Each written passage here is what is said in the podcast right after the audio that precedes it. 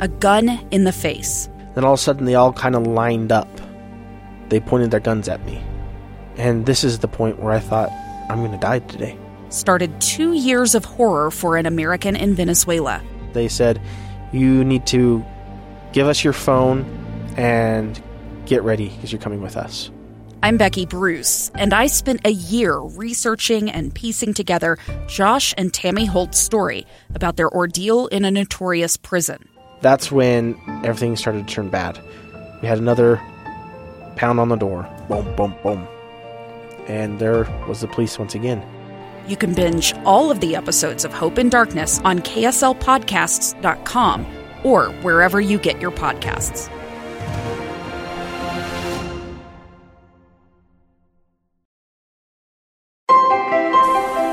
Hi, friends. Welcome to the Management Minute Home Team Podcast, the daily podcast for those outcasts working at home during this global pandemic. This podcast is a service of the MBA program in the John M. Huntsman School of Business at Utah State University. Our goal is to make working at home work for you. My name is Scott Hammond. I'm a professor of management in the MBA program, a consultant, and an author. Today I want to talk about three questions. The first one is, what do you see when it's completely dark? The second one is, what do you hear when it is completely silent? And the third one is, what do you feel like when you are completely alone? I hope you find these questions to be rather relevant during these difficult times. So the first one is, what do you see when it's completely dark? I remember as a young boy going up to the high Uintas in Utah on a camping trip. As we hiked into the mountains, it got dark and it was a little bit overcast and we set up our tents thinking that it was going to rain and sure enough it did. About two o'clock or three o'clock in the morning, I got out of the tent to relieve myself and as I looked up at the sky, I could not believe what I could see. I could not believe the beauty of the Milky Way. I could not believe that I could see satellites floating by that I could see the International Space Station, that I could see planets. I couldn't believe it because I was used to living in the city. I was used to having all of those things washed out by the light pollution. Many of you have been to Natural Bridges in Utah, which is a place, one of the darkest places in the United States, and a place where they preserve the darkness so that people can come from all over the world to experience what I experienced as a youth. To be able to see the stars, to be able to see with the naked eye the limits of the galaxy and beyond. It's an amazing sight. It's something that our ancestors, of course, used to see all the time, but with light pollution these days, it's harder and harder to see those kind of visual treasures. Some people who don't see at all have a phenomenon. It's very rare, but it's called blind sight. Blind sight. The best way to describe this without getting excessively neurological in our terms is it's a little bit like having your eyes plugged into the wrong input. Most of us have our eyes plugged in in such a way that we can drive a car, that we can react in real time, that we can react in ways that we see things. But imagine that the eyes were still working, but they were plugged into the wrong part of the brain, either the deep past or the very, very immediate present. So a person with blind sight was actually discovered as a phenomena when a blind, they found that this young boy who had been blind, blinded at birth and, uh, Yet when you threw a ball at his face, he was able to reach up and grab it. It wasn't that he could feel or sense with his face that it was about ready to be hit. He could see it with his eyes, and the input to his immediate sight was damaged, the neurological input, but the but his reactions were still there, and he could um, react to it intuitively. More commonly, also, is that it goes into the deep part of your brain, the deep part of your memory. So some people with blind sight can describe perfectly what their mother looks like, for example, the face of their mother, uh, because their eyes are seeing and sending those as memories to the deep part of their memory brain, even though they don't have an immediate recollection of every anything. Blind sight, it's called. What do you see when it's completely dark? Well, you see so much. You see so much. What do you hear when it's completely silent?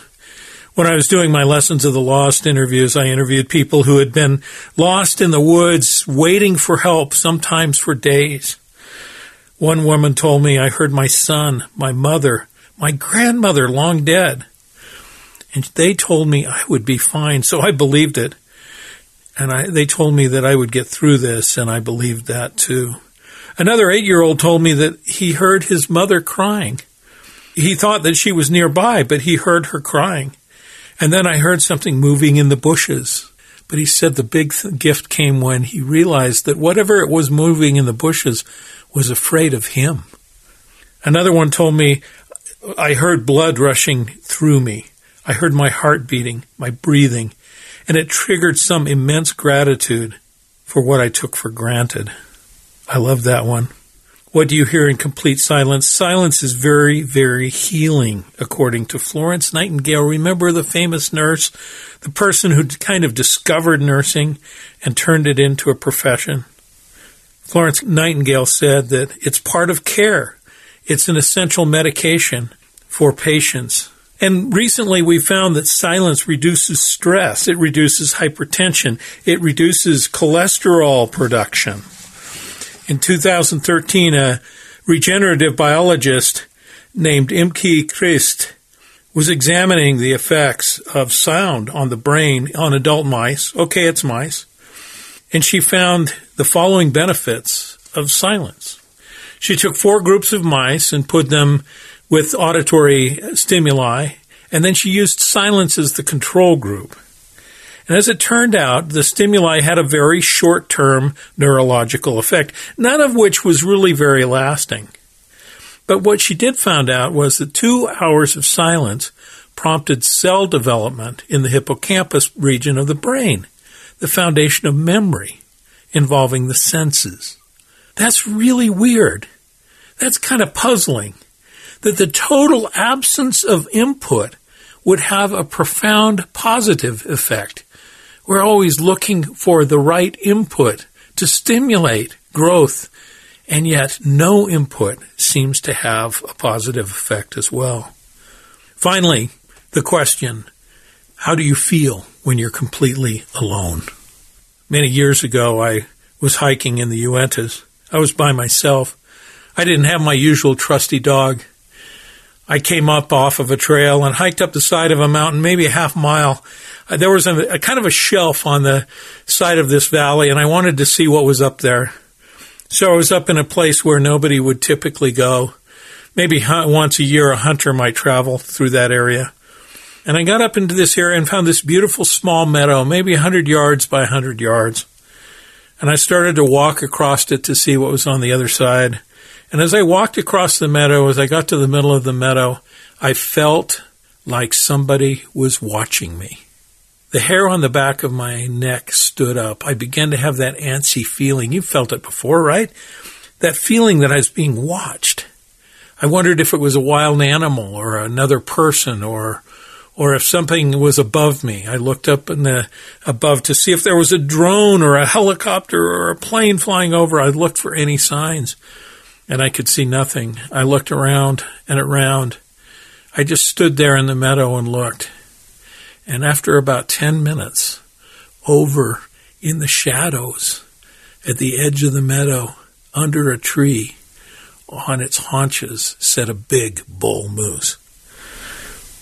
It wasn't going to bother me, and I certainly wasn't going to bother it, but it was amazing to me that I felt the moose looking at me. Now, the truth of the matter is, I didn't feel the moose looking at me. I saw that moose when I walked into the meadow, but our eyes typically pick up so much more information than we can actually process. And something in my brain was blindsiding me into saying, click, click, you've got a moose over there. Click, click, danger, warning. The gift of this quarantine, the gift of the COVID epidemic is more dark, more silence, more isolation it's allowed us to slow down and become in touch with some of these deeper and more profound feelings. The darkness helps us see more. The silence helps us see better. The solitude helps us be more sensitive to our surroundings. Thank you for listening to this podcast. Each of our daily podcasts is designed to support you in your work at home, and we would love to hear from you. I would especially love to hear from you. I want to know what's working for you and what's not. So please email any suggestions or ideas. I've already got some really good ones to me directly at scott.hammond at usu.edu. That's scott.hammond at usu.edu. This podcast is a service of the MBA program in the John M. Huntsman School of Business at Utah State University. In a changing business world, one investment that's sure to pay off big time is education. So keep learning, keep growing. Consider an online MBA from Utah State University and the Huntsman School. That's where I teach and I absolutely love it. And I think you will find that if you take that opportunity, you will love it too. And you will find many people in a cohort that you can connect with and build an incredible social network. You can work at home and grow anywhere. I'm Scott Hammond. Hope to see you in one of our classes.